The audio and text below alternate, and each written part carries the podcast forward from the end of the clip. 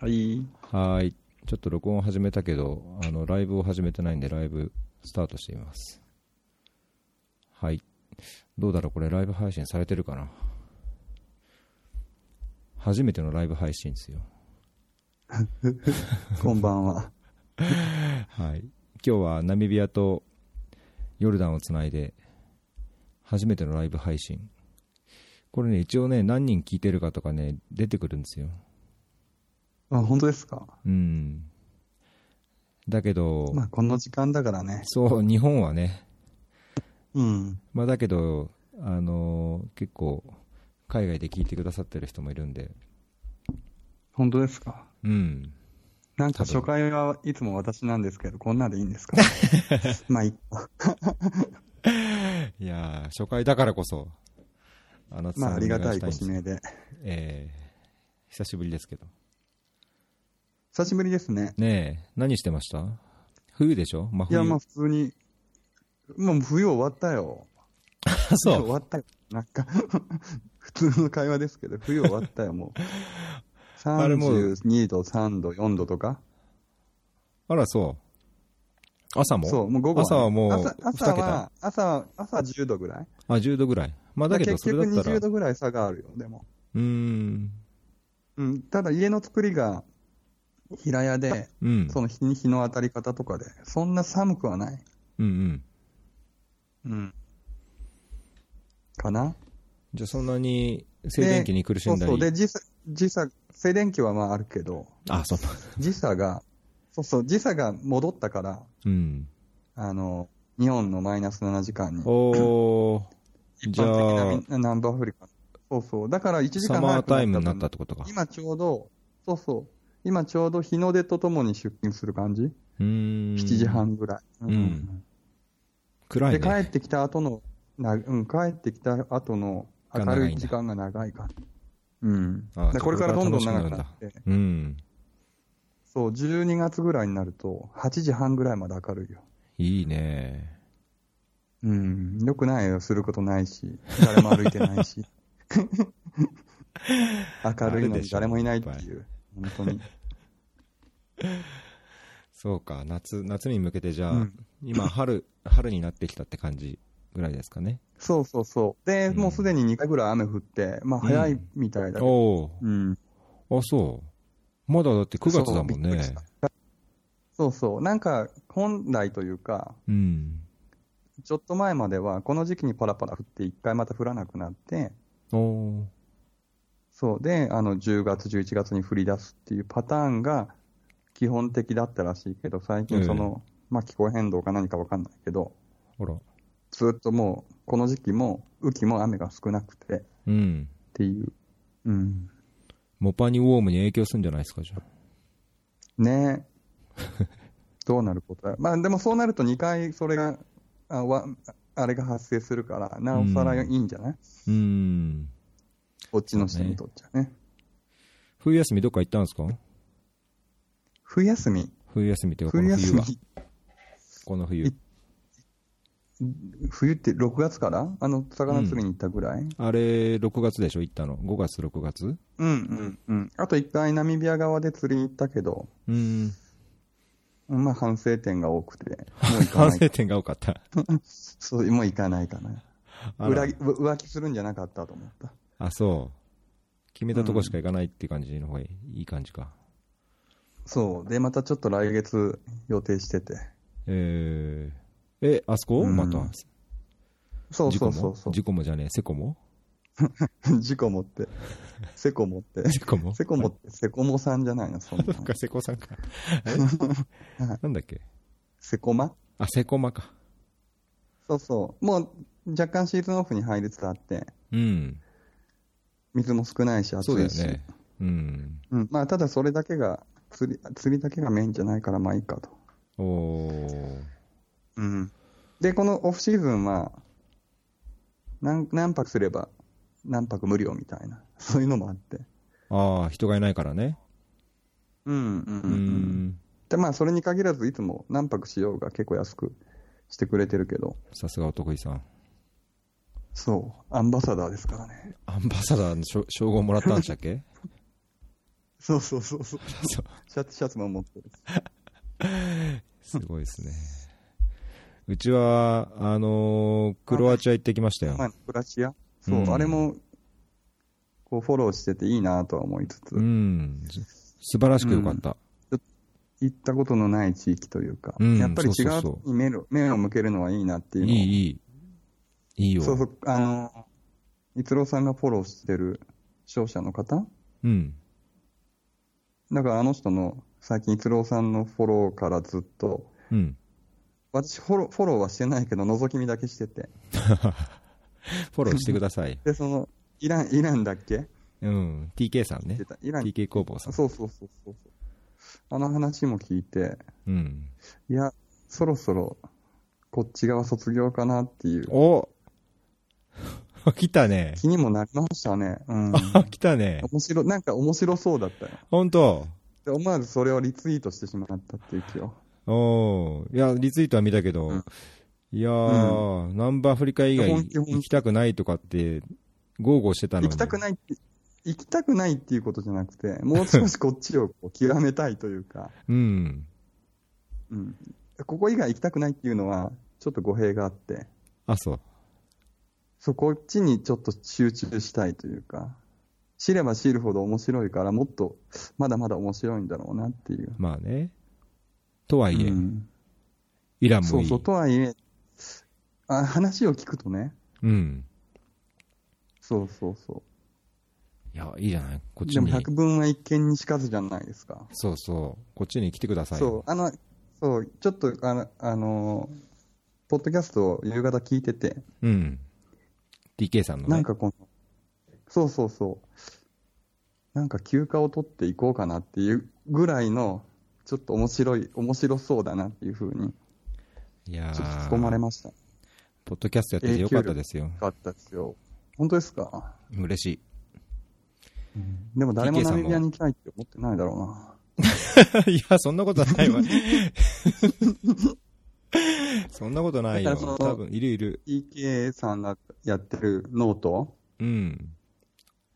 とかも、なんか、なんか自分も発信できるかなって最近ちょっと思ってて。おーまあ、思い TK つつさんは面白いからね。そうそうそううそう、ん。面白いよ。まあ、だけどや、絶対やった方がいいですよ。やんないより。ね、いつこさんにもこの前っていうか、ちょっとこの前じゃないけど、その、どこのブログ使ってんですかっていうか、ちょっと聞いてたじゃないですかう。んうん。そういうのまでちゃんと配信まあ、誰が見るとか見ないとか。うんうん。まあそねれ、は見別てもらうとして一番、まあ、嬉しいっちゃ嬉しいけど。うんうん。そうそうあと、その、定期的に書くっていう、うん自分の中の。確かに。していいかな。ちょっと自分を変えていこうという。お、いいじゃないですか。その第一歩として中東いいじゃないですか。ありかな。うん。まあ、まず旅行で絶対来てください。僕、イライラだったねら、えとはも思っうヨルダン、いつでもウェルカムなんで。はい。行きますよ。うん。来てきくだっさと。い。うん。酒の文句は言わないで。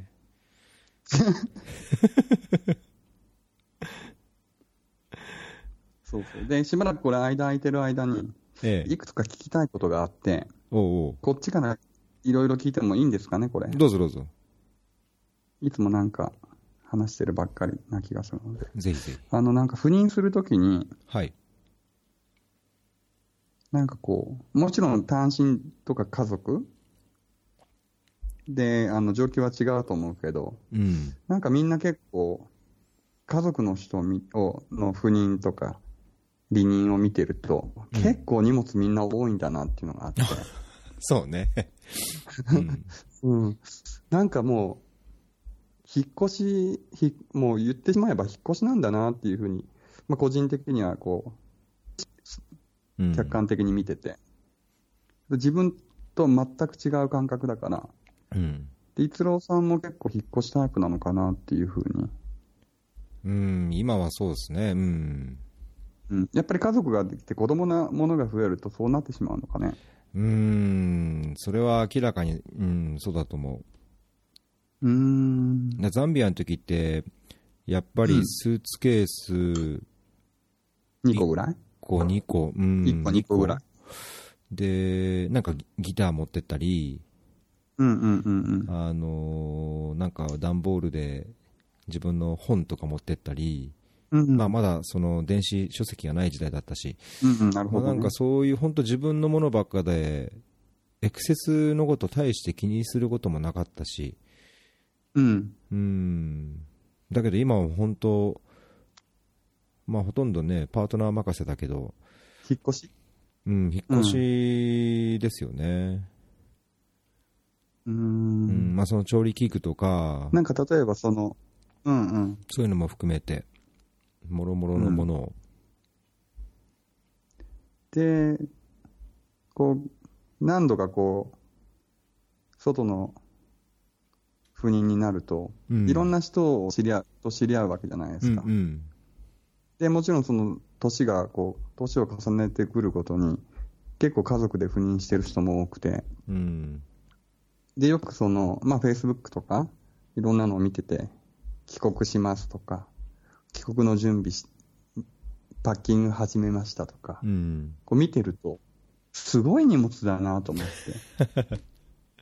いつも、いつもね、そうでね。逆に送るに、送る、自分、私なんか、それを送るための経費を、新しいものというか、そっちに使えるんじゃないかなって。あら、切れたあ、どういうことどういうことだからその送、る引っ越しうん、のもの自体の価格じゃなくて、うん、送料だったり、うん送料か、輸送費、うん輸送費の方が高いんじゃないかと。うーん、そうね。まあだからそこまでうん赤字になるということもないと思うけど、うん。うん、まあやっぱ送るものは、なんなんだろう、国によっては船便で安く、まあこれは長くなってもしょうがないからっていうのは、まあ船便で送るとか、うん。うしつつも、まあ、やっぱり持ってけるものその赴任の時のあのー荷物の容量を考ん。えて、なるべくその中でと、うでんあとは一部郵送とすればそんなにべらぼうにお金かかるわけじゃないかなあ、そういうことなのか。なんかやたら荷物がいや、多い気やがしてたら荷物は多い。だ逆に、アナスさんの荷物がやっぱ少ねえなと思 ったもん。エチオピアから帰るとき。あ一応、あそう。まあ、一個持っても帰ってもらったけどね。うん。いや、だそれでも、うんそれでもやっぱり少ないと思うん。初めてザンビア行った時、う。うん。その長期赴任でうん。行った時に、二人で行ったんですよ。ちょうど同じタイミングで。ああ、あの、一緒にブリーフィング受けた人あ、そうそうそう。うん。で、明らかに荷物の量が違って、まあ、向こうは家族ああ、まあ、いたってそいううだのろうがあって、ね。まあ、家族の分も一先に一緒に持ってったって感じ、う一ん。人で赴任したけど。そうか、そうでか。、自分は、まあ、ザンビアだから、日常的にその自分が着る仕事着とか、うん。運動する何かとか、以外は、まあ、買えるかなと思って、そうね。持ってかなかったんです。うんそした、ら、着いた時に、あれ、荷物ロストですかって言われて、少ないからね。 うんいや、 自これだけって言って。 だってあの時スーツケース1個と、バックパック1個で行ったのかな。あ、本当。協力隊員ですかみ たいな。全部荷物来ましたって言ったから、いや、もうとっくに来てます、これだけって言っそれは少ないよ。て。で、まあ、その、我々協力隊員と違って、休暇で日本に帰ったりとか、うん。そうね。うんあの、、中でも栄えてる国に行けるわけじゃないですうか。ん。そまあそれで調達すればいいかなっていう。そう、それはある。のがあったからん。うん。だから基本身軽に。で、うん持ってって、あ、持ってこなくてもよかったって思うのが嫌で、うん。使わずにずっそと。うねだったら、うんまず最初は身軽に行ってっうん。ていう感じかな。だから今もそうかな。うん。うん。いや、そうだろうね。うんい。や、うちはもうだから全然もうね、全然違う。俺自分多分、僕の使ってるスペースは、スーツケースの、あのーまあ、いい服自分の服と、例えばそうなんかこうのんポッドキャストの機材とか、電子機器とか、あのーなんか、うんうんそういう自分で使うようなもの、もろもろ含めて、うん。うん多分スーツケース1個はいか、うんいく一個いくかな、まあ、靴とか含めると結構スペース取っちゃうからあれだけど、まあ、いうん。こううん一個いいかないぐらいかな。うん。で、あその他に、例えば家族4人で行くから、1人スーツケース2個分ぐらい、で、あの不妊とかの場合って、ちょっとお多く持てる場合でもう少しあったりすると、例えば子供の衣類、ね、子供も大きくなったりするしさ、あうのんうん。あと、例えば、子供をいつ不妊にするにしても、あの向こうに行ってる間に来る誕生日だったりとか、クリスマスとか、そういう時のためのプレゼント、なるほど。で、私の知らもない世界だ。うで、や っぱり家で動くからさ、あの調理器具ずっと、まあ、最初はなんか日本にも、いいものは日本に置いとこうとかってもうしてたんだけど、結局使わなくなっちゃって、ダメになっちゃったりとか、あの悪くなっちゃったりするものもあるから、調理器具とか食器とか、あのもう自分たちで持ってるもので使いいいもの、普段使い慣れてるものっていうのも持ってったりするし、であとはやっなるぱほど調味料とかだよね、あの次、日あー本そうに帰るまでに8ヶ月、うん9ヶ月、1年あるから、その間の味噌とうんまあ子供醤がい油るととそうかみりんと、うん、まあ、うち、ね、パートナーがちゃんとそう計算して作ってくれるし、で現地で買えるものはなるべく持っていかないとか、醤油はもう一切、うんあのヨルダン持ってこないし、なるほど。まあ味噌とみりんと酒とかうん。は持ってくるけど、もう米も、エチオピアの時はもう日本米を何十キロって買って、船便で輸送した けど、ヨルダンは私もそうした。ヨルダンは一お米あ応るカしカリフォルニア米あるから買わないし、あ、いいです。あこっちで買っちゃうし、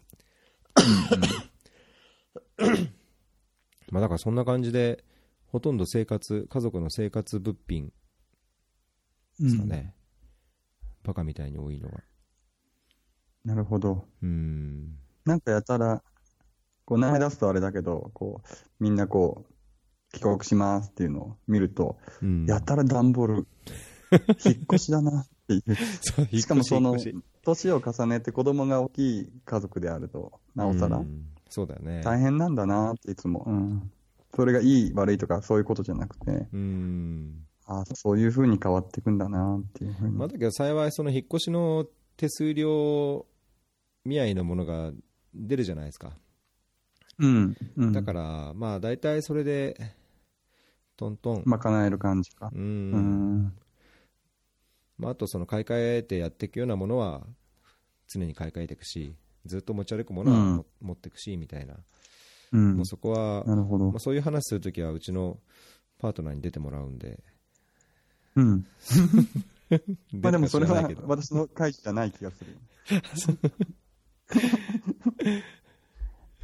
あとそれと、それなんか一般的な荷物の話で、けどうん、逸郎さんザンビアの時から動物を連れて歩いてるじゃないですか。ああ、犬ね、ザンビア犬、そう。それになんかかかる、まあ費用、まあ費用が高いからやめるとかそういう話じゃなくて、うん、どのぐらいこう見ておくべきなのか、まあ生き物を飼うっていう、いや、心構えとして生き物はね、お金としては別にそんなにかからないと思う、にまあ、日本でその買うほどには、そのんあと移動も、あのカーゴで、例えば自分が飛行機移動するときに、預け荷物扱いでうん連れてくんじゃなくて、自分がうん飛ぶ前、飛んだ後とかにカーゴで別荘すると、何十万ってかかるんですうよ。ん。だけど、自ああ、分のなるほど。預け荷物扱いでいくと、まあちょっと32キロ以上になると、エクセスってことかエクセスになっちゃうんですけど、だからわからな32いキけどロ以内のうんあのうんうん犬の入れ物と犬自体の重さ、合計が32キロ以内だと、大体ヨーロッパの航空会社だと、あのうん4、500ユーロぐらいうん。で、えー行けます。でううちんタンザニアで、タンザニアの時はスイス経由だったんですけど、あのタンザニアの時にスイス航空使ってスイス経由で行く時も帰る時も、エチオピアでフランクフルト経由で、経フ由ットハンザで、あのー帰る時も、どっちもやっぱり4、500ドルぐらいの料金で、預け荷物扱いあにあ、しなて、るほど。自分たちと一緒に移動して、えーっと、どっちうんもあれかな、それぞれジュネーブとフランクフルトで一泊したかな、犬も。ああ、家族も一緒に。うんてことねただ犬はもう預けたまんまだから、うんスルーで目的地まで行くから、うん。勝手に面倒見てくれて、うん。で、もうそれだけでああ、餌も400ユーロ。わ与えてくれるの。うん、餌も与えてくれるし、あのーその入れ物にこう新聞紙敷いたり、毛布敷いたりするんだけど、うんそういうのも変えてくれるし、うん。中の水はもちろん変えてくれるあしそうなの、うん、ええ。ヨーロッパの航空会社はね、そこら辺すごい手厚くていいと思う。丁寧というか。う。うんんいやなるーほフどランスはちょっといまいちだったけど、スイス、ルフトハンザは全く問題なかったかな、一泊しても。うーん。で、なんかあれそ、んな不便じゃなかったし。うん事前になんかこう、ワクチン接種とか、そう、なんかうんそれだけはこ注意し個ない別と識ダメです別すねる。ための、なんか、やるとか、そうそう、チップは絶対入れてなくちゃいけなくて、チップを入れた上で、その狂犬病の予防接種をして、その血液のその血清の中に狂犬病の、うん。おー抗体があるとうん。いううん。検査を受けなくちゃいけなくて、えーとうん国によっては別にそれそんなのなくても行けるとこはあるみたいなんだけど、そもそも日本に入国するのに、え6ヶ月以上前に、その有効が確かめられあーそうたか、そう言ってたな検査結果がな他の人のいと聞いたら言ってたう。うんんそうしないと日本で係留されて、あのーそれの期間が過ぎ長るまくでなるんでしょうん、そうそうそう。で、手続きしとけばうんもう空港で、あのートランクと一緒に引き取って、書類だけ出して、うんもうポッと一緒に帰れるけどね。へえ。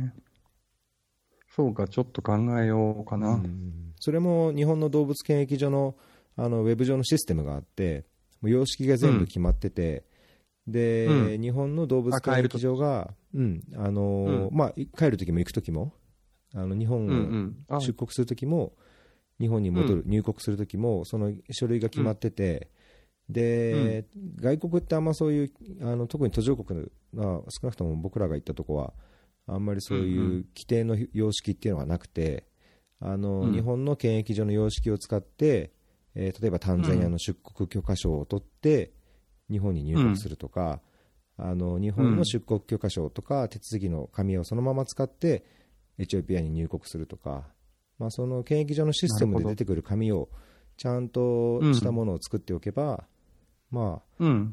うん、トランジットも含めてそんなに問題なかったですね。うーん。で、その赴任するときに、まあ、犬を連れていくってことを事前に。うん言っておいてそれは、うん、伝えて、まあ、そこはちょっとなんかお願いベースというかね、その、うんうん話あ相もちろ談んを、じゃないとする連れて行側のって犬、ペットダメよってとこになると、そうなのね、うん、まあ、それだから、いや、じゃあペットのホテル探しますよっていうふうに言ってくれる人にいつうもん当たってたから、あのーうんどこ行く時も、まあ、その例えばタンザニアの時は、ペットと一緒に泊まれるホテルをアレンジしてもらって、エチオピアの時なるもほど。ペットが一緒にあ部屋に連れ込んでいいですよっていうホテルをアレンジしてもらって。へえ、エチオピアちなみにどこだったんですか、赴エ任チオピアってあのアクラナあアのーああ。某某 OT さんが泊まってた最初ボー、ボーティー、まあ誰かわかわかんないけど、アクラのホテルってフ聞いたッこトとサあルる。一緒にやってたさアキレス腱切った、ああ、はいはい。うんはい。あー私と同い 年の。うんなるほど。あそこは良かったんですよねうーん。だけどヨルダンの場合はやっぱりダメでで、空港からそのまま預けられるそのボーディングできる、あのーうん。ペットホテルみた施いな設に預けて。うん、調べて、うんうホテルにチェックインする前にそこよ寄ってもらって、犬だけ預けて、ああ、うんなるほどね。まあ、もう夜10時、11時だったけど、犬だけ預けて、自分たちがホテルにチェックインするっていうふうにしましたね。なるほど。いや、もう結構いろいろ大変なのかなと思ってて。うーん、まあ、楽じゃないけど、そこまで大変ではないですかね。あ、そうか。うん。まあ、ただ中にはやっぱりそういう理解してくれない人もいるじゃないですか。なんで犬のことでそんなことまでとかって言われることもなくはな いから、まあそうするとちょっと心が折れるというか、うん、か悲しくなっちゃうけど。ね。うん。そうね。なんか例えば買うなら、なんか買いっぱなしってわけにはいかないじゃないですか。ねえ、まあ、うん、とりあえずそうだと売り思う。先で買ってっていう。うん。帰りは誰かにっていうふうには、個人的には思えないので。いやー、やっぱ愛着湧いちゃうしね、家族になっちゃうし。うんうん。ねえなので、で、たまたまちょうど、その、まあ、犬を探してて、うん。ちょうど今の時期、ナミビアでのその繁殖が、の時期なのか、うんうん。あのーよくそのフォローしてるところで、アップされてんですよ。えー子犬。うん。だからそろそろちょっと本格指導しよう、始めようかなっていうあれのがあって、まあそれが聞きたかったなっていう。なんか最初の方のエピソードで、あれ、言ってましたよねうわ。背中になんかこう、縦紙が立ってるよそううな。そうそうそう、リッチバック、リッチバッうク。ん。まあリッチバックもそうだし、なんかドイツのうん。犬種で、まあ、のもともと名前が出てたからね、 ちょっと名前が、 名前がなんて言うんだっけな。グレートデーミじゃなくて、えーっと、あんなにでかくない。うん。W で始まるの。WEE。えウなんだっけなィペットみたいなやつなんだっけな。でかいやつでしょだけど。まあ、大きい。あのー、ドイツあれだよね。目の色がさ、ネズ ミの。そうそうそうそうあそんう。なんかブルーっていうか、しなんていうか、そうそうそうそう。銀っていうか、そうそう。で、がが外人みたいな毛が短くて、 うん。外人って。あれ、そう、あのエチオピア、エチオピアの時ね、ユニセフのうん知り合いが飼ってたよ。連れて歩いてた。あ、そなんつったっけな。う。出てこないね。もうそもそもうん出て知こらないないから出 て。ただ多くてやっぱり、ナミビア。えうん。であの、もう一個、ブルドッグ。ブルドッグボーア、ボーアのブルドッグ。ボーボあ、ル。そボーボエルか。う。だけどあれは担当、多分担当手はまずいんじゃないそうそう、そうそう。だから、うん。これ連れて帰れないか可能性が高い。うん。そうそう、うん鼻が低いやつはね、そう、飛行機なんかダダメメですよなんでしょうんう。んうん。そう、だから、せっかく買って、あ最後置いて帰らなきゃいけないっていうのは、うん。ないかなっていう。だけど、明らかにあれだね。もしかしたら、その、成人した時の重量を一応考えてや、考えた方がいいかもしれない。そうそうそうそれが結構でかいですね、どれもね、結それ。構、そうそう、20後半あーで、それにカーゴが、あれ、なんか、動けるサイズでしょうん、それ絶対カーゴですよ。そうそう、この前に、あの、ナミビアからジンバブエに赴任した知り合いの、うん。そのリッチバックのケージを見て、うん。びっくりしたぐらい大き くなって、バイク1台入るんじゃないかっていうぐらいの。なんなら俺が入ろうかみたい入なっ。そうそうそう、自分入っていけるぐらいの。うん。それはね、明らかにカーカーゴ扱いですよ。多分同じんあの便に乗っても、カーゴで予約しないとダメ。その32キロ以上になって、うちも犬自体は20、まあ昔は20キロぐらいだったんだけど、結局今23、うん4キロぐらいかな。で、23、4キロぐらいの、そのう、ん中型犬のうちの犬が、OK のうんそのケージ、プラスチックのケージうん、で、全体の重木だ量っがた、結木枠だった、木枠。あ、それはでっかすぎるんだよね、あれ、多分うんあのででっかすぎると本当木しかないんだけど、プラスチックのやつで も、軽いやつだけど、その24キロの犬を入れると、全部で32キロになっちゃって、うん。あの、出発前にちょっとダイエットしないと、カーゴ扱いになっちゃうから、32キロぐらいに収めて、どうにか、その400ユーロ、4、500ユーロで移動してるぐらいの感じなので、もう25キロ以上の犬だったら、明らかにもうカーゴ扱いになるかもしれないですよ。うーん。そうするまあでとも、高いかも。そこまで行くと、お金の問題じゃなくなるからね。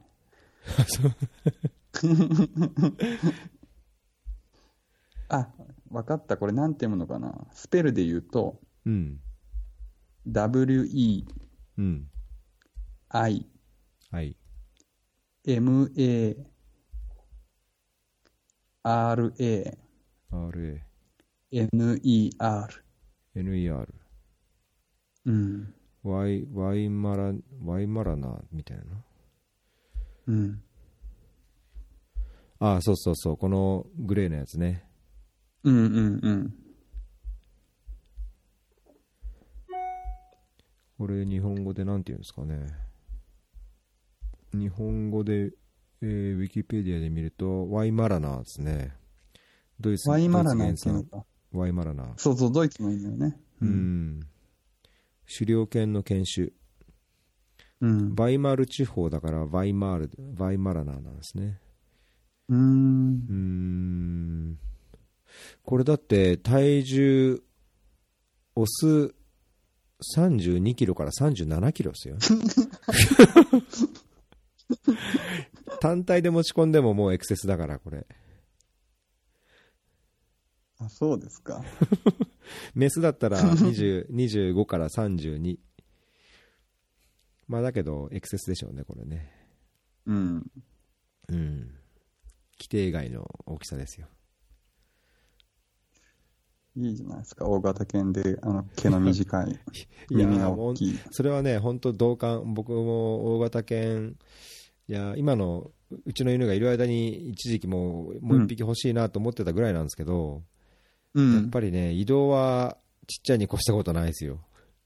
うんただ実家にビーグルもいてビーグルあそっもかそっか年だから連れてくるわけにはいかずうん、体力的にもまあ逸郎さんちの犬と同じぐらいの年だけどおー日本も出たことないし、そうね、英語わかんないだろうね。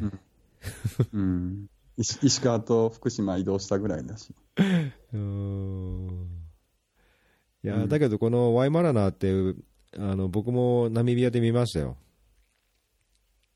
砂漠行った時に。多いですよねやっぱり多いですようん綺麗だし、うん結構賢い、そうそう賢いですよね、これね。うんうんうんいいなでこれがリッチバックのあのオスがあ、そう。生まれる情報があったら連絡くださいとは言ったいや、リッチバックってさ、さもっと重いんじゃない一緒ぐらいじゃないえー、そうう。ん、うん、もっとでかい気がするなローデシアンリッチバック。うん一緒ぐらいだと思うよ体重書いてないな、体重が出てないな英語ペー何ジかだにと出出たてるかな。うんいや、その体重、あ、出た。えー、メイルの体重一緒ぐらいでし36ょキロ。うん、まあそんなもんか。うんフィメール32キロ。うんうんまあ、あまあ、結構、リッチバックもスリムなんですね。もっとごっついそのうかそうとスリ思ったムらスリム、うん、おーいいですね。綺麗な。そう、ただナミビアは、まだあの、テールをチョップする習慣があって、うん。尻尾を。うん。ただ、尻尾はあった方がいいなと。うん。なんか写真見るうとん尻尾あっても可愛いと思う。まうんあ、なくても可愛いと思うけど。そう、尻尾長いからね、。うん。こ長いのね。 2種は。うん。で、毛ふさふさじゃないし。うん。まあ、それがいいですよね。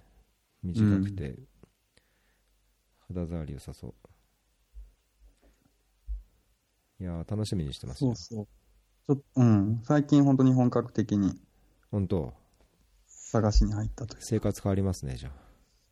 うん。毎日。で、ここれだったうら多預けるところ分、もやっぱり多1いし。時間散歩しないとダメよ。うん。預けるところも多いし、うーん。うん。お、いいじゃないですか。楽しみに、じゃあ。うん。次そはう、そう。だからその、犬と一緒に出引演っを。越しとか、犬とか、ちょっと聞きたいことがいろいろあったんで。えうん。いつもなんか、いや、ナミビアはね、こっちから、どうでもいいことをいっぱいいっぱいい言やいやういやパターンだから、それを聞いてなあナミビアに行きたいなっていうその行ったことない中東に行きたいって思うよ うにナミビアに行ってみたいなっていいうやいや、で人もが中東、あれは衝撃的でした ね。衝撃的でしたうん、本当に。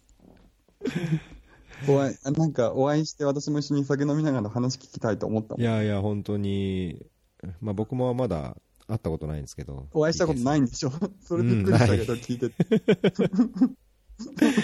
ないんですよ いやちょっとニアミスというか、あのレバノンで会えるかなと思ってた矢先に、あちらがうん担当が変わっちゃって、うん。インドとか、あの違う国を担当されちゃったので、ううんん。うんうんちょっと中東ではもう会えないなと思って日本でじゃそうあなんかこう、最初飲みこまうしょしょあの、画面だけで見てると、うんなんかもうどっかでお会いしたことがあ って、結構気があって。いやいやいや。 あれ、話したの初めてですから、いやでも面あ白のい収ですよ録ねが。。そう考えると。そうそう考えると、なんかこう世界が広がるというか、変な意味ではなくいやいやいやいて、 うん、本当に。うん。その面白い。まあそういうのは、あの、逸郎さんを見てて最近思いますね。いやー、本当ね、僕、外外とつながろうというか、うん。なんか僕らの年でも、そんな気にする年じゃないじゃないじゃないですか。うん。まあ年、あんまり関係ない気もするけど、あ、そう人の性格によるだけどなんのかかな。だからこう、こういう仕事をしてると、両極端を見るから、うん、そうかそうか。カチッとハマってくと、うんはハマってく人と、なんかどんどん外れてく人と。まあ、外れていくっていうよりも、なんかこう、あんまりこう、外に興味がなかったりとか、うんまあ自分の中で完結する人、そうね。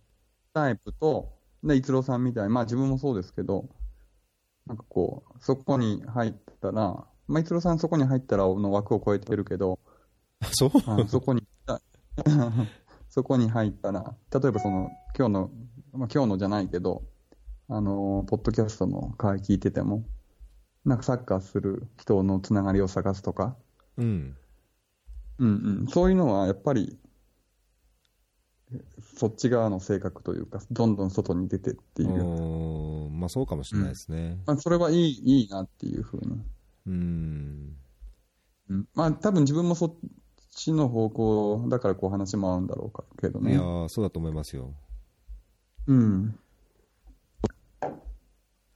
じゃあねまあなんかあのー定談3人でやるのも、うんあのー技術的にはできるのでうんうまくタイミング合わせていろんな人とこうんう、ね、直接話してみたりとかうやっんてる我々もこう楽しまないと聞いてても多う分んつまんなくなっちゃうんで、そうね。うん、で、そのなんかその、 なんか TK さんの話ばっかりになるけど、よかっそたのよっぽどよ脳っぽど衝撃やそう。いや、衝撃っていうか、まあ、ちょっと気にはなって て、面白い人だなっていうのがね。で、ノートを見てて、あなあの人なんか脱毛してるじゃん。 してるね最 近ねそう。いやそう いうところも結構俺に近いのかも。わ俺が別に脱毛してるわけじゃないよ。あそうけ ど、 なんかそういったところに気を、あの気を使うじゃないけど、うんあの、やってみたりとか、うんでそでそれを人に発信したりとかっていうのそがう ねちょっとすごいツボで。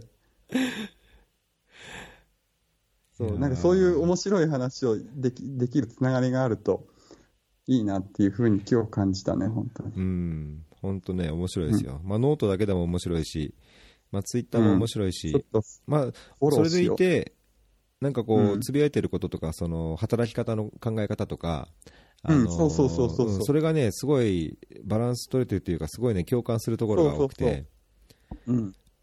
そう、だからそこになんか親近感があるじゃないけど、共感持てるというか。そうそう、そういう、ありますよね。まあ基本的に逸郎さんがこう発信してる人とか、フォローしてる人っていうのを見てると、うん面白い、勉強になるというか。同じ傾向、まあ、だけどねあ、僕もなるべく変わっなんだろうな、違う人というか、まあ、フォローして、ちょっと見て、うんあ、違うなと思えば、もなんかう、フォローやめちゃうけど、なるべくこう、い目に触るというか、ん、うんと思う人、ちょっとこう、見てみたいっていうかね。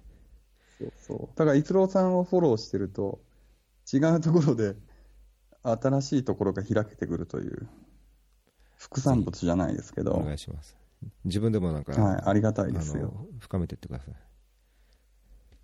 うん、よかったよかった、ツイッターよくわかんないとかって言って最初言ってたけど、だいぶうツイッん、ターの方に入ってこれたような感じがするんで、ほとんど触ってないけどねそ。れは嬉しい、え ほとんど触見てるだけっていう。そ ういえまあ見るだけでも見てねる、だけ。まずはね、ちょっとフォロー、フォローしていこう、いっぱい。うん、やっぱ興味のある世界は広いですよ、うん。ただ相変わらず、あの、なんだっけ、インスタのフォロー、自分がフォローしている人がどんどん減ってってるっていう、この今。もっと面白い人を見つけたいんですけど。あそうん。う、結構いろんなひ、うん、まあ、インスタもちょっと、なんか変わってきちゃった感じがするよね、ここ最近っていうか、あ、そうですか俺、フうんォローしている人が少ないから、あんまり気にならないけど。まあ、フォローしてる、フォローだけじゃなくて、例えばフォローしてくる人とか、あのうんあまあなんかね、変な、その、いや、FX で、なんとかトレ、なんそうそう、もう、副業やってますとか、あのうん、なん 無だろう視な、ちょっとその、勝手にフォローするのはいいけど、写真うん、まあ、写真とか見てても、なんかちょっとね、違う、まあ、ちうょんっとブームというか、うん。だいぶインスタの流れがあるんだろうけど、うん。でじゃあちょっと時間もあれですけど、あのー今日からのこのライブ配信、あとうとライブ配これね信ちゃんってことを忘れてたね。う、ねライブえ配ちゃ信んこう言とっちゃい配けないこと言信ってされないよてねる。といいんだけど、うん一応、誰も聞いてない。うんとね、2人ぐらい聞いてくださってるみたいです。お、本当ですか。えなんかこれ聞いてる人が、なんかこう、発信してくれたら面白いのにね。えそうそう、だからそれをツイッターのあのハッシュタグ、フェアリー FM のハッシュタグをつけてもらえると、あのーオンタイムでいや、あのこの話してくださいとか、例えば、いや、ナミビアの話してるときに、ナミブ砂漠っていいんですかとかって言ってくれれば、そのいや、これこういう、こういういいいいとこあるんですよ、こうやっていくんですよって言えるじゃないですか、うん。うんそのハッシュタグを使うっていうのが、まあ、ひ一番の考えだったんですけど、まあ、ただちょっとうんうんハッシュタグっていうか、ツイッターをやってる、今、多分リスナー層の中って、あんまりツイッターやってる人って多くないんですよね、我々うのん。この話を聞いてくれてる人の中に考える、うん。だからちょっと Facebook でも最初のうちうはんそういう、あのコメントができるように各エピソードのライブ配信の時にあの、うん今日これからライブですっていうのを出したところのコメントつけられるじゃないですかいいねとか、うんそこにこううん。質問みたいなの書いてもらってあのコメント質問にこう生でこうやり取りできるような工夫をいろいろした方がいいかなと思って、まあ、今日はうん。まだそういうのはないですけどうん。これからテストですからね。テストですからね、うまあ、だん。けど聞いてくれてる人がいたみたいなんで、うん。あれ、明日もあるんじゃないのそう明日もね、あのー NGO の人と NPO の人とうん。やるんで明日何時ですか明日はね日本で9時半ですね日本で9時日本で9時あ、じゃあ半こっち日午後か。ん違う違う朝の9時半だからあこっ、ち朝の9時か。じゃあ2時じゃん、こっち。ナミビアだね4時か。2時だこっ。ちはね 3, 3 2時時だ半ね。寝てるね。起きて3時半、頑張りますね。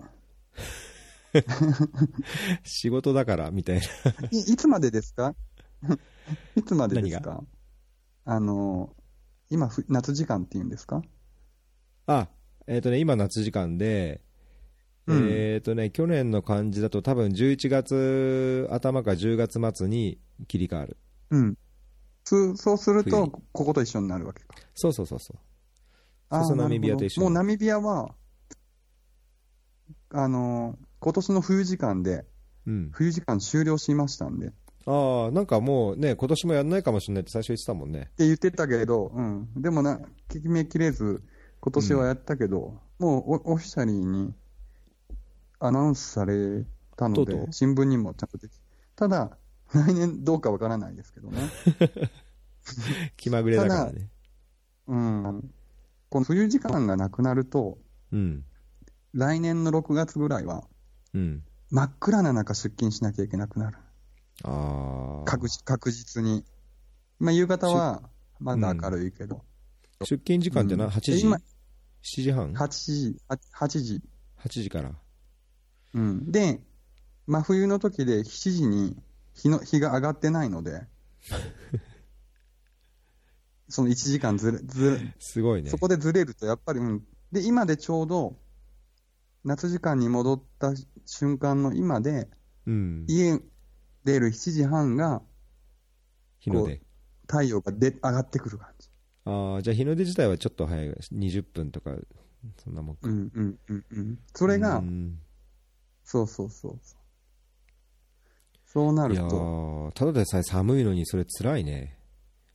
さあ、冬でしょ冬っていうかうん6月、7月、来年の6月、7月は真っ暗な中、ねえ寒い中。まあだけど日本で言えば、早出の人が6時ぐらいに出るのに、6時に出たらまだ真っ暗みたいな、そんな感じそうそうそうそうそう、そんな感じ。うん。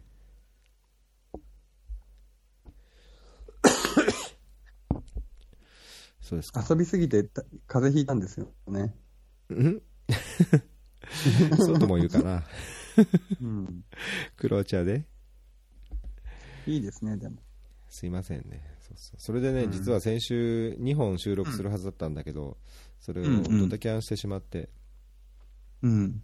うん、仕事なの。へえ。そう。切れなくてよかったです、今日。ね、よかったですうね。ん、最近ちょっと本当にこの時間帯、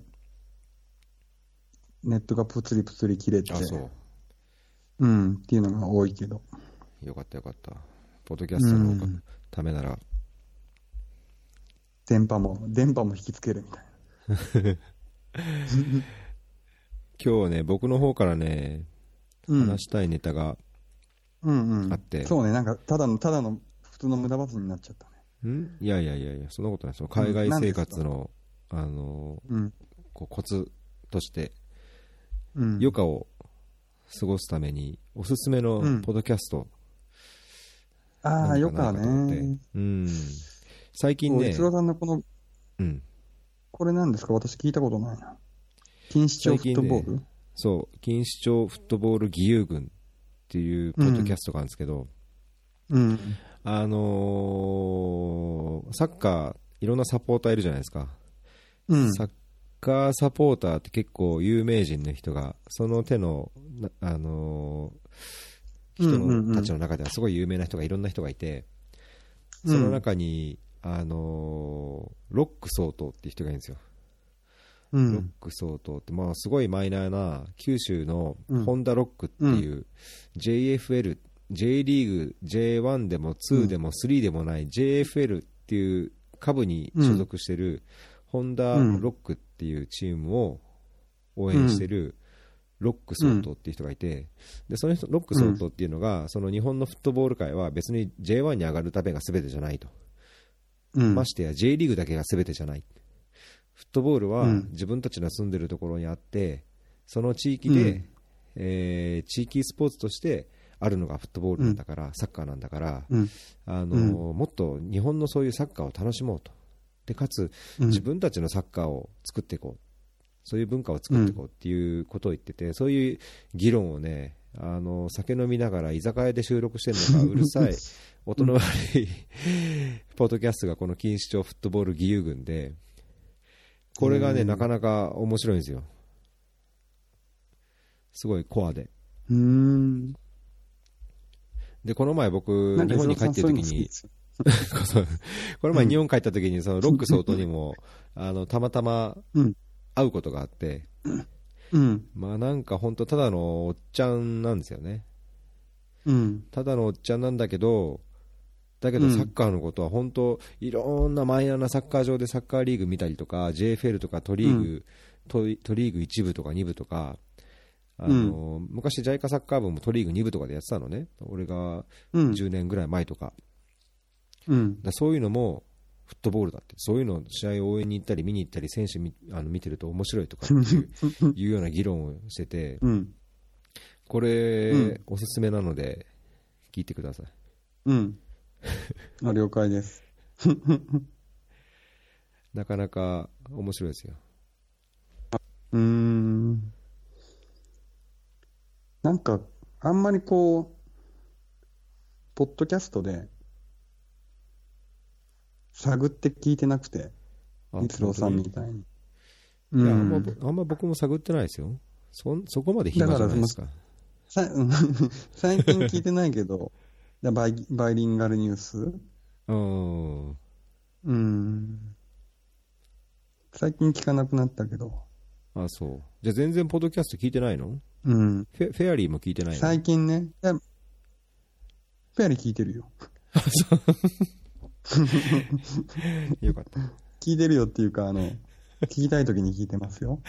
きフたい時にェアリーが一一番聞いてるっていう。 そうそうそう。聞きたいときに聞けるのがポッドキャストのいいとこいいとこだからさ。うんダウンロ前ードまして前までは、前までは、その、例えばラジオ番組、日本の深夜ラジオの、ジャンクとかね。そうそう、そうそうそう、うんああいうポッドキャストを、なんか外にいると聞けなかったから、うん。その一部だけになるけど聞いてたりとか。まあそれは基本だよね。うん。ただ最近そういったいろんな人が配信してるっていうのがあるから、ただ多すぎて、どれを聞いていいかわからなくなってくる。ただのおっさんですけど ね。いやいやいやだからそういうおっさんホイホイみたいな、おじさんが、おっさんが吸い付け、 吸い寄せられるようなポッドキャストがね、実は結構、結構あるんですよ。あるのか。うん。んしかもね、海外に赴任してると、時間がいっぱいあるからね。そうそうそう。まあ、うんもう一つね、準備してなかったけど、うんあのーうんあんまり好んで聞いてないけど、うたまに聞いてみてもいいかなって思うのは、これ、あのーうん iTunes のポッドキャストの、あのーうんオープンページっていうの、その表ページにも、あのー注目作品で結構出てくるやつなんですけど、世フェア界リ一ー出周てこない。あフェアリーは出て出てこない、あそうそう、フェアリー出てこないから、あのうんぜひ皆さんにはあの iTunes で星で評価して、コメントしたりしてうん。いただきたいんですよ。あのコメント数とか あの星をつけた評価をしてくれないと、その、うんそもそもそのランキングの多分アルゴリズムに乗らないですよね、多分。えー。だ聞いてるだけだと多分その評価うがんされてないから。うん。この表ページの、あのそういうランクに乗らないんですよ、だからぜひお願いします、今言ったの何でしたっけ表ページに出てくる。うんそのね世界一周チラ見の世界史っていうのがあるんですけどおー、あった。バイリンガルニュースの上にあった。あ上にあった上っていうか、欄は違うけど。うんなんか上のチラ看見板のって世いうか界史さうんうん。そうチラ見のソ世サイエ界テ史ってィいうカルチャー。うん。これがね結構まあ長く続いててあのうん有名国からなんかマイナーな、まあ、僕らが仕事するような国まであってうんうん。まあなんまあ、住んでる僕らにしてみたら、ちょっとそれは、えっていう、い違うところもあるかなっていうのは正直あるんですけど、うん。まあ、それでもね、ううんうんんまあ、それはそれでうん面白いですよ、これ、い違ろんうな視点国のといやっうかぱりああ、なるほど。歴史とかね、文化とか、その言語とか、民族とか、いろんなその国の特徴を、あのまあ、うんだらだらと話あ、すだけなんもうですけど、 100 151時間目とかなってるじそうそうそうそゃう、ん。うん。ちょっとサブスクライブしてみました。うん、これ国を選んで多分いくつかのエピソード聞いてみてツボにはまるようだったら、んそうね。おマラウイとかもあるじゃないですか。あるあまあマライもあるでしょうねうん。ナミビアあるのかなちょっと探して聞いてみます。えうえ聞いてみんて。ください、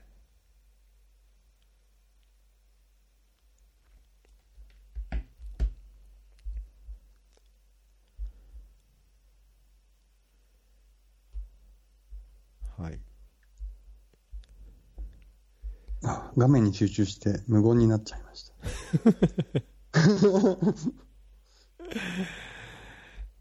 そうですねうん。ネタ的にこれ残ってますけどビールの話あ、そうね。ビールの話っていうか、まあ、ナミビアの話を、まあ、一つぐらいするとすれば、全くナミビアの話なかったので、うんナミビアってなんか途上国で、どこの統計かわからないですけど、うん一番ビールが、の消費が多いらしいんですね。おーに書いてあった。うん、この人口なのに。途上国の中でかな、まあ、その先進国じゃなくて、アフリカの中でのかな。で、まあ、確かにナミビアのビールは美味しいなと。うん美味しくないですかウィンドフックとか知らない。うんうんうん。で、あのーまあ、そもそもそれもドイツの影響がすごい残ってて、うんでドイツってその1516年に、うんまあ、ビールはこうあるべきだっていう法律を作ってて、あそそうそうそう。日本語で言うと、ビール純粋令って書いてあったけど、うへえうん。まあ、それに基づいて、水とホップと麦としか使いませんと、大麦。うんで作られているビールが、えっと、4種類かな。うんだから、すあのー雑味があんまりなくて、日本人には飲みやすいんじゃないかなっていうふううに。んそうそう輸出もされてるんですでかナンバー結構輸出は、周辺国だけだと思う。日本には入ってないね。ああもったいないうん。で、その、例えば南アフリカで言うと、カッスルラガー、うんザンビで、ザンビアで言うとモシうんは、あのーまあ、メーズが使われてたり、大麦じゃなくて、うんで、あの、もしはな、砂糖が使われてたりとか、うんうん。なんかいろんな混ざり気があって、まあそれはそれで個性があって、それ私も好きなんですけど、うんまあナミビアのビールは、その、ドイツの1516年に制定された法律に基づいて作られているビールが多くて、うんうん。ビール好きにはいい国だなっていう。ただそれだけですけど。うん。ただそれいいですねだけどだけに限らず、その法律に沿わないけども、ナミビアの原材料しか使いませんっていうビールもあって、うんうん。そのウィンドフックラガーとかって結局、品質を保つために大麦を輸入してたり、ああそうなんだそう、なしてるっていうことがウェブには書いてあったけど、へえあの、ナミビアンブルワリーのね。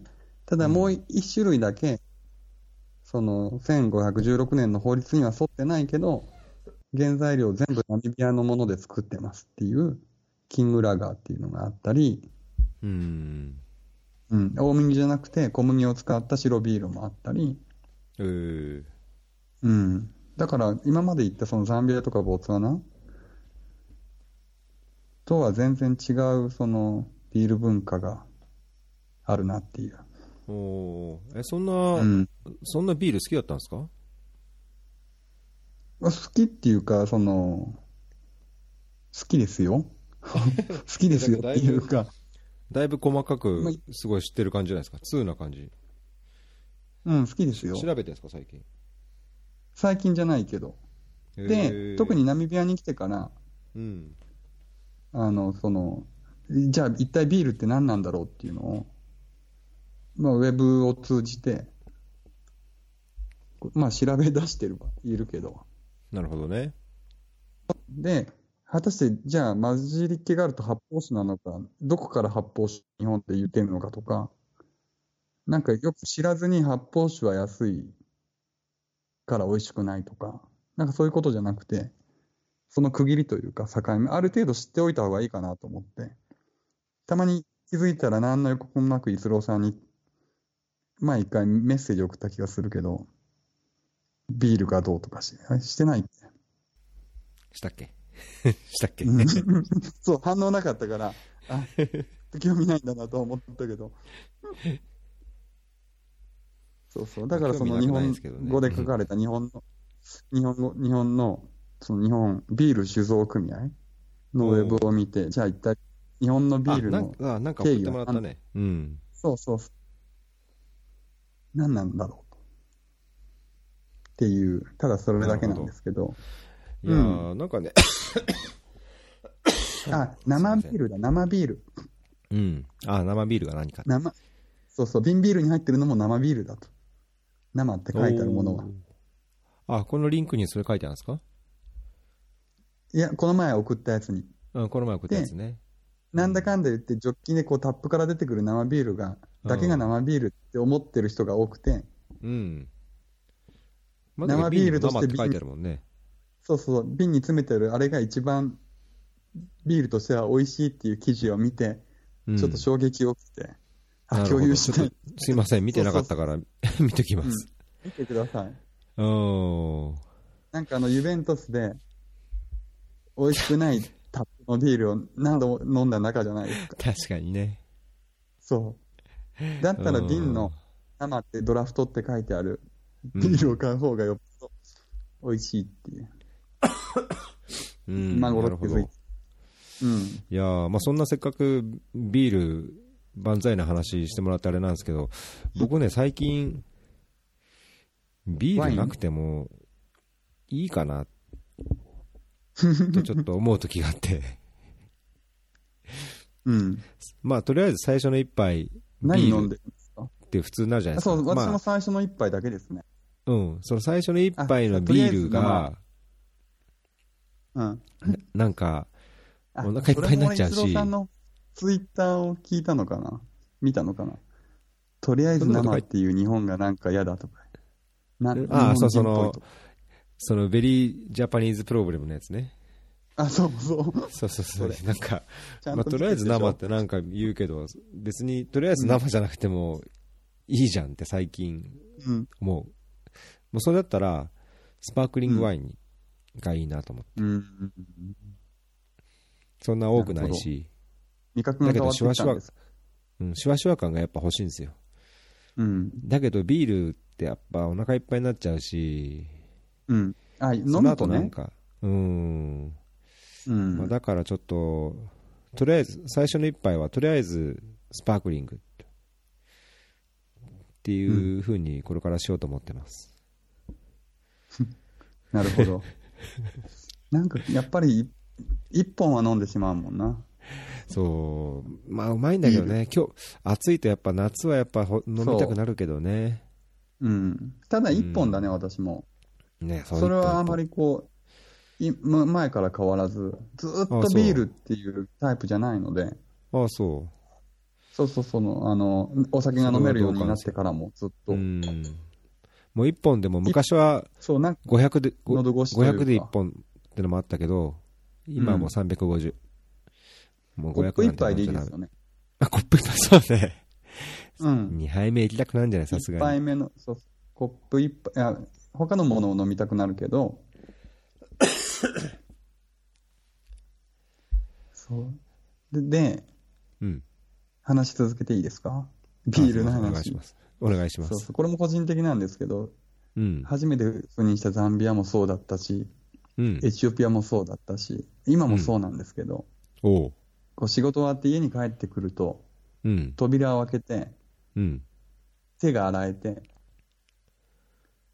冷蔵庫につながってる導線ができてることに最近が気づいて、もう決まってるってことだからつい、そうそう、帰ってきたらもう出ることほとんどないから、で、ビー ビールを開けて、カバンを下ろして、ビール飲んでっていうパターン。ただずっとそのビール2本目3本目っていうことはなくて、うん。うん。1本だけは飲んでしまう な。カンボジアもそうだったわ。うん。そうね。まあ、うん。わかる。うん。わかるけど、そっから抜けようとしてますス。パークリングワイン。どうです かそ体調の変化ですかね。味覚の変化ですかね。あそういうこともあるんでしょううね。んまあ味覚もあるかもしれないですね。なんかやっぱり、ワインとこかんのな方が話聞いてて面い。白いんですかね。まあいいんですよ。夜中だから。うん。うん。まそうね。またちょっと別途、あの、犬の話とかいろいろ聞きたいので、個別に。うん。わかりました。なんかね、あのーうんオンライン、あオンラインじゃないわ。ライブ配信のね、ちょっと僕の設定が間違ってたのかな、しばらく僕の音しか流れてなかった独り言。ような時。 そうそうそうそう。知らまあだけど知ちょらなっとかった人は、ポッドキャストで聞いてください。はい。うん。まあ、あの、設定の仕方が分かったんで、大丈夫だと思います。まあテス、テストですから。ええ、テストですから。うん。はい。何事も始めは。はい。うん。これからなるべく、あの、いろんな人とインタラクションができるように、これを通じうんうて。ん。あ、あと、もう一個聞いていいですかおう、なんですか、なんですか。なんかその、サポーター支援募集。うん。最近よく逸郎さんが発信してるじゃないですか。うん。なんか、いくらから300円から。支援できますか ?300 円かな、うん。あれな、あれってどういうことなんですかあれは、あのアプリそういう、うん。うん、アプリがあって、うん。で、まあ、今はもうそ、クラウドファンディングとかすごい有名じゃないですか。うんうん。で、クラウドファンディングって、あれ、クラウドファンディング運営してる会社に何パーセントか手数料が入るんですよね。うん。うん。で、金額もまあ比較的大きいのが多いし、あのーまあその報酬というか、例えうんば3000円寄付した、くれた人にはこれをお返ししますとか、うん。 1万円の人には、は活動報告書出しますとか、まあなんかそういういろうんんなあ、そうね。体制がしっかりしてき、あの決まってきてるんだけど、なんかもっとその友達の間で、あのーファンディングフレンドだったかな、そのポルカのとこに書いてありますけど、あのーうんもっとその気軽な友達の間での小銭のこう支援の試合、うん。うん。身近な友達同士で始める、そのフレンドファンディングアプリっていうのがそのポルカってやつなんですよ。うん。うん。で、ただこれ、あのー海外にいる人は、もしかしたら登録できないかもしれああ、ななるくて。ほど。うん、これ、最初にやそれるときはに、け何で見てんだろう。あ、携これは帯ねなのか。うん、アプリでしかないんですよ、ホームページ行くと、そこからアプリをダウンロードできるようになってて、まあうんあの iOS でも、Google でも、えーとうん Android でもあるんですけど、うんそのアプリを通じてしかできないので、うん。まあ、ちょっと限られたコミュニティでのその、まあ、お金のこう支援っていうか、まあ、フレンドファンディングをするっていうのがポルカってやつなんですよ。うーん。、で、まあ、意図というのは、このオンラインのやつって、年間で、あのうんちょうど僕が今つく使ってるそのミクスラーって読むのかな、これ、ミクスラーっていうやつだと、年間でうん900、うん、年間で99ドルぐらいかかるんですね、1年間で。うん。購読っていうか、そのメンバーというか、1日3時間のライブ配信ができるっていうパッケージが一番安いんですけど、それ、うん年間で99ドルかかるので、まあ自分でその1万なんぼ払ってやるのもいいんだけどう、ん。まあせっかくだったら、その共感してくれる人とか、なんだろう、あのいや、聞いて普段聞いてるから300円ぐらいいいですよとかって言ってくれる人がいるんだったら、まあせっかくもっとこうつながりを強くするっていう目的も込めて、そのフレンドファンディングのポルカを使って、なんか支援もらえたら、あのーその人たちの名前をこうクレジット出したりして、この方々に300円出してもらって、あのーライブ配信が1年間できるようになりましあたーなるっほてどいねう、うんまあ、そういうのにできたら、つながりができていいかなと思って、なるほまど。あ、いずれにしても自分で必要な1万いくらは払って、あのーうまく続けられそうだったら、1年間ライブではやりたいと思うんですけど。うんうんうん。うんなるほど。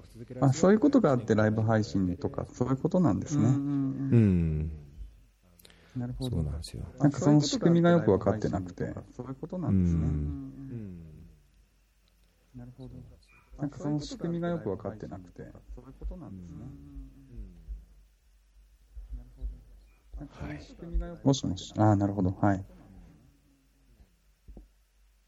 なんかうまく切れずに、うん、1時間。あなるほど。はい。いや、もう絶対これ途中で切れて、なんかうまく切れ逸郎さんが一人で喋ってる間に私がかけ直すパターンかなっていうふうに、いやーちょだっけとどよかった想像でしてすたねんですけど、珍しくというか、ね、結構、うんナミビアと、で今切れ今るまことでに多かっなたいでですすけどよね。絶対切れたもん。よかったよかった。うん。じゃあ次はい犬を連れて、そうで犬す同ね。伴で。。犬同伴で。犬でいいのか。 まあそこは確かにね、うん。正しい質問だと思います。うん。まあ、それは自問自答しときます。わかりました。あ、あじゃのあ、そうそうそううんその、瀬古さんでしたっけうん。瀬古さんのなんかこう、あれに、小ノートに書いてあったけど、その、在外恋愛事情とか、うん。なんかそういう話をバシバシしてくれる人がいると面白いなっていう。おー自分の恋愛をってこといや、なんかそういう、あれなかったっけどっか書いてあったっのけエピソードえで。、うん前のエピソードで前のエピソードかなんかの、どっかに書いてあった気がしたよ。違うか、ツイッターか。逸郎あ、さんのツイッうタん、ー。そんな話をしたらあの面白いですねとかってそうそうそういやつかなそうそうそううん。それを見たんだ。それもチラ見したんだ。チラ見したんだ。基本、ツイッターはチラ見する。噛みついてくパターだンさ、ないそこに。ちゃんとコメントしてしてください。コメントした気がするよ。参考にします。うんそうか。だから、まあ、聞いてて最近面白い、まあ、個人的にですけど、 うん。面白い、面白いなっていうのがあるので、ええそれぜひフィードバックくださいろんな方いが。えうん。いろんな方が。なんか、ああいうフィードバックとかないんですかないのかあるんですえいかや、一応ね、いくつかうん。もらってるのはあって、質問ももらってるのあるんですけど、ちょっとまだ答えられてないんで、これからうん、いいです。広おめいておっいてください答えつつ、うん、やっていこうと思ってます。うん。あともう、もっとこう、いろんな人が出ていろんな話が聞けるとそ、う私は嬉しいですね。いやいまや、あ知っ本当てねる人、知らない人含めて。まあ、知ってる人だとすれば、実はこういうふうに思ってた。どこどこにいたときはこういう、うん、思ってそこで仕事をしてたとか。頑張ります。調整が難し くて。頑張ってください。仕事ですから。まあまあね、 仕事ですからね。うん。はい。まあ、じゃあ今日はこんなとこですかね。そうですね。これ書いたやつで使わなかったところは消しといてください。また今度の話としうん、いて。や、これ、このまま残してくださいよ。この上にこあ、う、本当ですか書いていけば、あ、うんこれ残してるからっつって、まあ、コピペでもう一個この上にうん。書いてとか、忘れないじゃないですか、そうすれば。ああ、なるほど。そういうことね。うんこれが丸々こう乗ってしまうっていうわけじゃなくて、ここかあ、ら、うそん、これ全然、これ乗っけるわけじゃないから、ういうことですね。そんな了ところ解でで。す。はーういん。